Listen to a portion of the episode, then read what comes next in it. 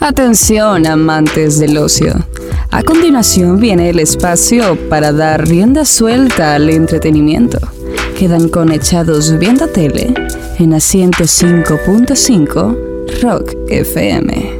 Echados Viendo Tele, presentado por Sublishop Nicaragua, camisetas personalizadas. Bienvenidos y el día de hoy vamos a estar hablando de una serie que ya va por la tercera temporada, que es una serie que salió hace, que creo que en el 2019, si no me Sí. equivoco. Estamos hablando de The Boys. Bienvenidos a Echados Viendo Tele, está presentado por Sublishop Nicaragua, por cierto. Esta es la tercera temporada de esto. Y por, si no has visto The Boys, es una serie en, en cual básicamente hace una mofa de, de, la Liga de la Justicia. Hay un mae que se parece a Superman, hay un mae que se parece a la, a la Mujer Maravilla, hay, hay, hay otra que se parece a Aquaman. Es, es básicamente la Liga de la Justicia, pero está poniendo en cuenta de que, de que este grupo de, de superhéroes realmente no son tan, tan buena gente a, a como lo ponen en, en, en Marvel, en DC. De ¿no? hecho, por, por eso solo se les dice super. sí. No, lo del héroe lo dejan muy, muy por debajo. Por- porque no son héroes No. todos, porque hay que... Y ahí donde vos realmente eh, se te haces la pregunta, si existiera este tipo de personas en el mundo hoy en día, ¿realmente sería más cómodo hoy y mucho Sí. menos que la Liga de la Justicia? O- o- o los Vengadores, O, o pues. los Vengadores. Sí. Está claro que son... son son, o sea, si el ser humano con, con un poquito de poder sí. sin necesidad de tener el, poder de tirar rayos de tu ojo y poder volar o, o poder hablar con los animales. Solo con un poquito de poder, solo con el hecho que te, que te vuelva supervisor en un call center, ya, ya, ya esa persona se convierte en, en- en- en una persona no supervillano, pero ya Sí, aprovecha como su dicen, el poder cordompe, ¿no? Sí, así es. Entonces, de eso trata The Voice. Y esta es la tercera temporada. Creo que te- para alguna persona que no ha visto un episodio, quizás que podemos hablar sin spoilear nada. Yo, bueno, yo hice el ejercicio porque en el podcast y, y- y también en el programa que van a ver este sábado y domingo en Canal 8, hablé de The Voice, así tratando de, de ese tratamiento sin spoilers. Claro, pues hay que mencionar a los personajes, eso sí, pues, pero tal vez sin caer tanto en, su, en sus rollos de cada uno. Lo que sí quiero decir es que siento que es un subidón con respecto a la temporada 2, que por lo menos de la mitad en adelante, como que se estancó en historias que no eran tan relevantes. Que de hecho esa historia tan, tanto se nota que no eran tan relevantes que prácticamente no las retomaron en esta temporada. Eh, aquí se, creo que se volvieron a centrar muy bien en qué tipo de, de villano es Homelander, qué tipo de trastornos y traumas internos tiene. Y creo que el, el arco pues, de personaje que tiene Homelander me gustó porque siento que va más, eh, se asemeja más a lo que mirábamos en la primera temporada. Y creo que eso funciona muy bien. Ahora, por el grupo de The Boys, que son este, estos humanos, pues al final de cuentas, que quieren derrotar a, a, a Boat, que es la empresa que, que, que prácticamente es dueña de estos super. eh, me gusta, Disney. Disney.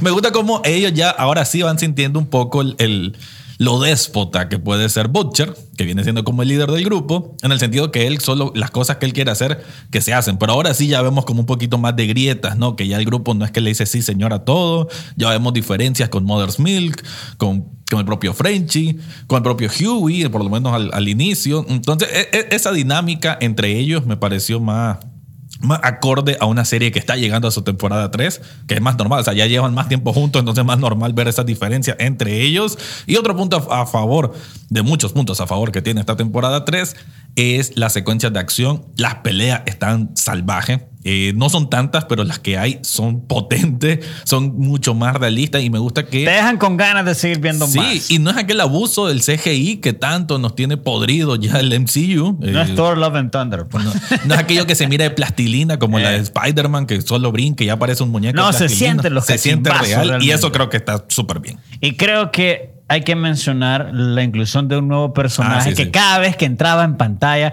que es básicamente la mofa de Capitán América, en este caso se llama Soldier Boy, y es interpretado por el maje que sale en Supernatural, que ha salido ya en, en Smallville, estamos hablando del actor Jensen Ah, Ackles. de Smallville también. Sí, hace un papelazo el maje, Sí. porque es un tipo que no es como Homelander, que es un psicópata total, sino- pero saben que realmente le vale verga todo. O sea, Sí. y, y- y solo le importa él mismo. Pero, pero tienes un poquito más de carisma que Homelander. Así que a la hora que vos ves que está. Que está Y- y, eh, que, y que en representa pantalla, además una, una política norteamericana de los 80, De ¿no? los 80, es el total gringo Esa- anterior. Esa, esa comparativa ¿no? entre el, pre- el presente y esa figura política de los 80 me gustó. De hecho, esta, esta temporada tiene más contexto de sátira Sí. política que otras, ¿no? Porque ahorita estás viendo el gringo pro Reagan con, este maje contra el gringo pro Trump, Pro Trump, sí. que- que con Homelander. Sí. Y, y estás viendo Butcher también entrando. Entonces, a, a la hora que están los tres en pantalla, realmente vos decís, realmente ninguno es bueno. Pero a- hasta, America. hasta qué punto cuál es más villano que el otro. Sí, sí. Y esa dinámica entre los tres, y también siento que le metieron más en la dramática de los personajes. Hay un episodio, porque eh, eh, Black Noir siento que es un personaje con, con mucho miticismo, realmente sí, no lo conocemos, pero hay, hay un episodio que le hicieron de tal manera que a, a principio, ¿qué es esto? Con muñequitos y cosas, pero fue tan bien hecho, Sí, tan sí, bien súper bien logrado. o sea, súper bien logrado. Cada personaje, y- y- y- incluso este maje que hace Gus Fring, ¿cómo se llama aquí? Eh, Bueno, es el presidente de Vogue, pero se, se- Esposito, ¿no? O sea, sí, el- sí, eh, Giancarlo Esposito. Giancarlo Esposito, como una caricatura, es, es tan, tan impresionante que me dieron a seguir viendo eso. O sea, eso y fue, fue fantástico. Y ahí te das cuenta un poquito más de Black Noir. Pero fue contada de una manera porque o sea, siento que con cualquier otra serie, o sea, simplemente hubiera agarrado eh, con Un flashback un común, flashback sí. común y ya está. No, pero tomar lo hicieron con caricaturas y todo. De hecho, fíjate que esta temporada, ocho episodios nada más, pero creo que si nos ponemos así a discernir, cada episodio tenía un elemento propio. O sea, Sí. todos los episodios te sorprendía por algo. Sí, había una Hay que, parecía mencionar- Glee también. Hay ah, bueno, hay y musical. y todo. Eh, ah, bueno, sale Nicaragua, hay que decir. Bastante. Sale Nicaragua en los 80, ¿no? De, de- de esto de la CIA apoyando a la contra. Eh, y, y, bueno, el Hero Gasm, que es una gran orgía entre superhéroes. O sea, cada episodio tenía como un elemento que si vos creías de que ya el elemento sorpresa había llegado, pum, te llegaba a otro y a otro y a otro, pero todo muy orgánico. Así Eh. que siento que es una temporada muy sólida, muy compacta. Eso, pues de que vimos un, poco más de, Black Noir, que no habíamos visto mucho de este personaje. También vimos un poco más de A-Train, que me gustó su línea de, de, de- su historia, ¿no? Que habla más de lo racial, eh, porque él siendo el único súper eh, afroamericano, entonces eh, que, que un poco en eso, en, la- en el figurismo político y en, una verdadera causa. Hay mucho, hay mucho elemento. También está esta como congresista que tiene poderes de estallar cabeza. Hay muchos temas que están intrínsecos en esta temporada 3 de The Boys, que, ah, como dije, en las, en las escenas de acción también se luce. Si van, quieren ver The Boys solo por ver sangre y tripas, también lo van Ah. a disfrutar.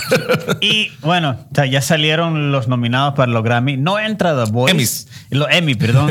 o sea, no va a entrar The Voice porque el, el- el corte fue el 31 de mayo. Entonces, pero siento que aquí tienen que ver esas nominaciones, por lo menos la serie y los actores.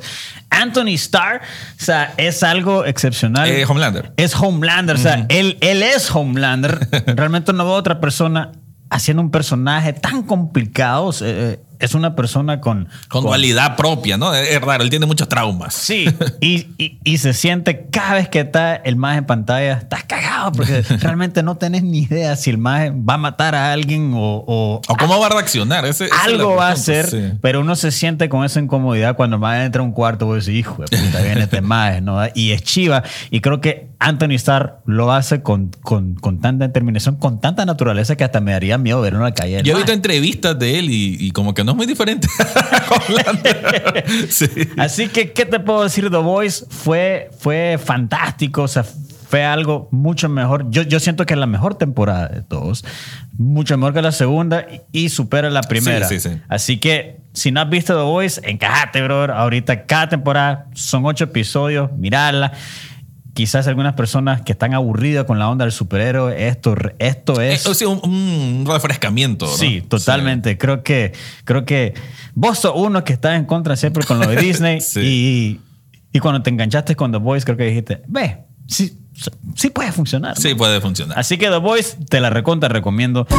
Echados Viendo Tele, presentado por Sublishop Nicaragua, camisetas personalizadas. Hay una nueva película con una tenada de actores. Está como de moda, ¿verdad? Sí, pero esa es la parte que a mí me da miedo. Christian Bale, Margot Robbie, Don David Washington, Chris Rock, Anna Taylor Joy, Zoe Sandana, Mike, ah, puta, Mike Myers, Timothy Oliphant, que es una Ah, bestia, sí, se sí. llama, Andrew Resbo, que no sé quién es, Taylor Swift, a la cien puta. Hasta Taylor Swift.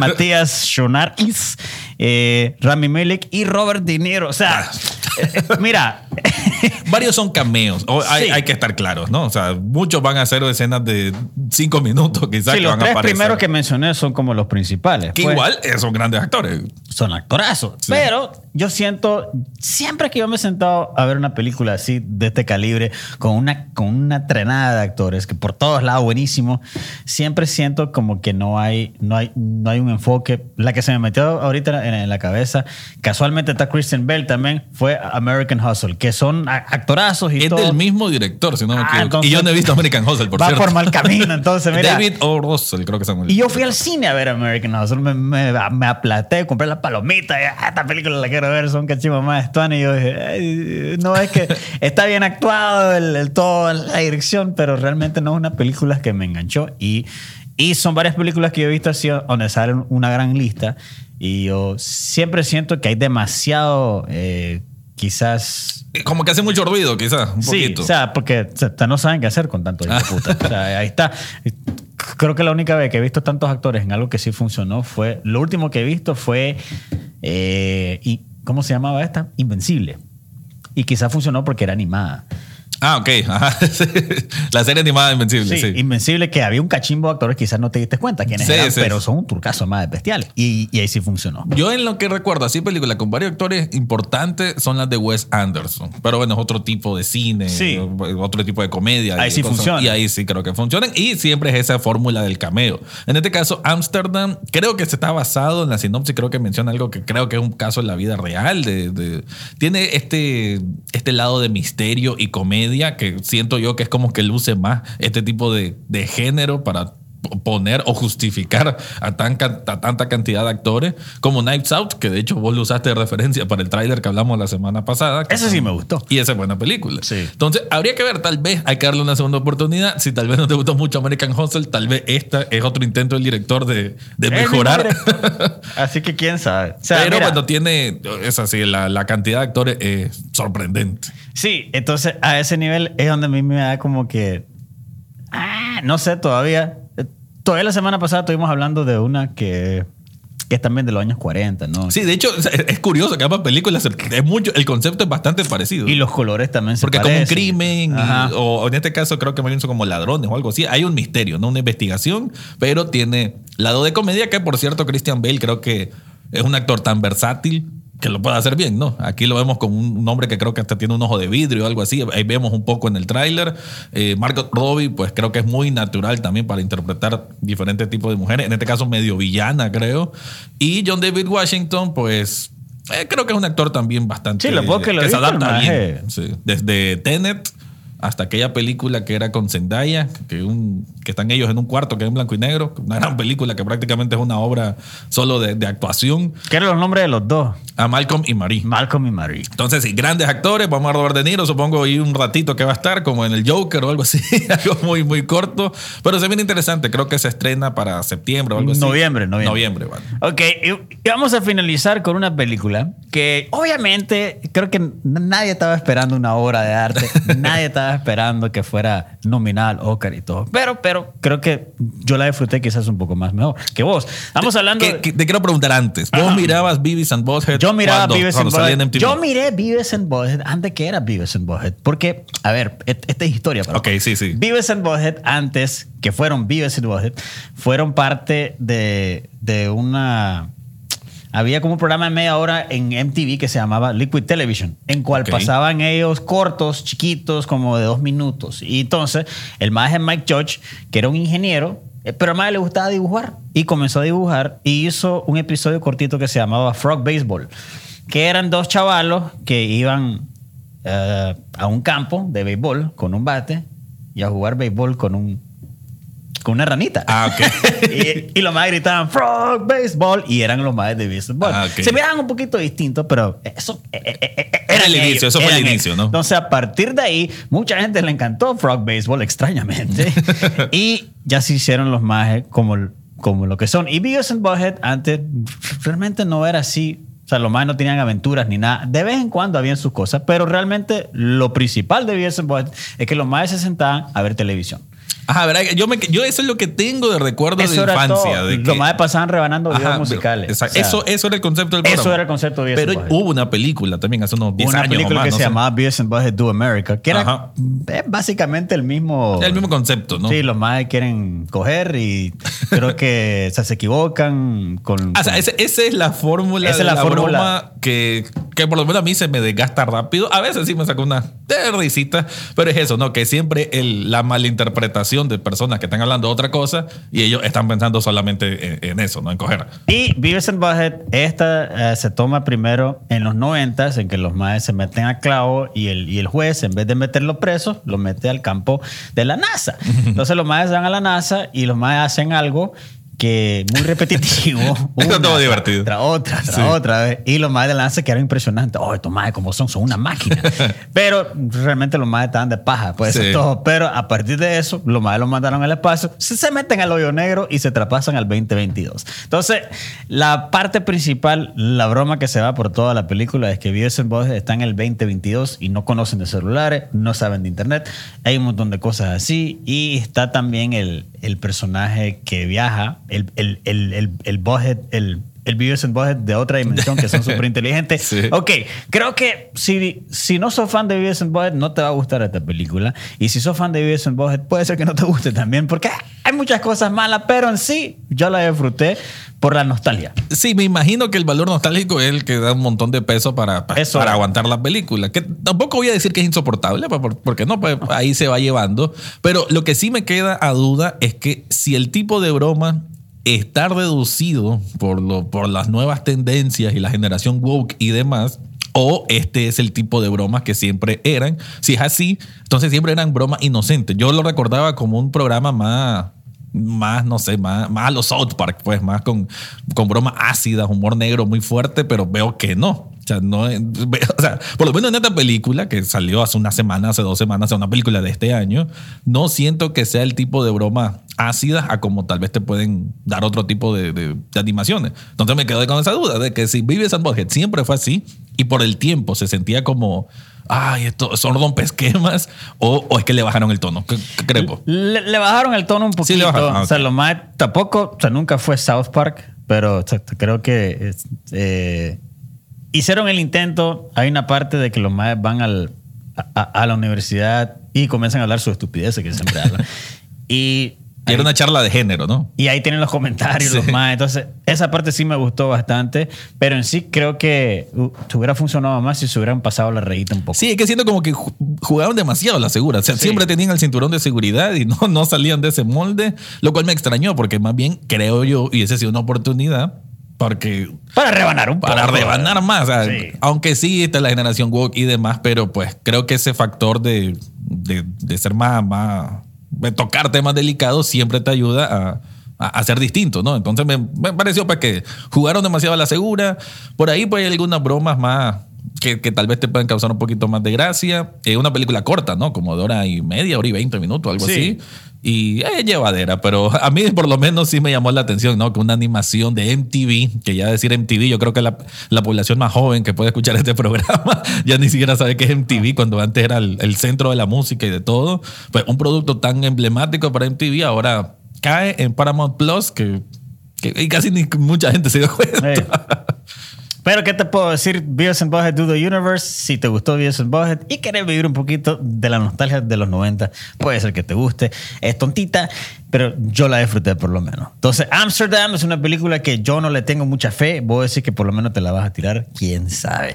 y terminamos con The Boys, la tercera temporada, la mejor temporada Sí. a mi criterio. Espectacular, buenísima. Si no, si, si no has visto The Voice, entonces tenés que verlo por lo menos este fin de semana. Esto fue Chavo Menotele todos los jueves a las 10 y media aquí por Rock FM. Puedes ver el episodio completo también el lunes a las 8 de la noche en la Rock 22 y también puedes ver un pedacito en el Eh, programa de este maestro. en el programa en Canal 8 los sábados y domingos a las 9 de la noche.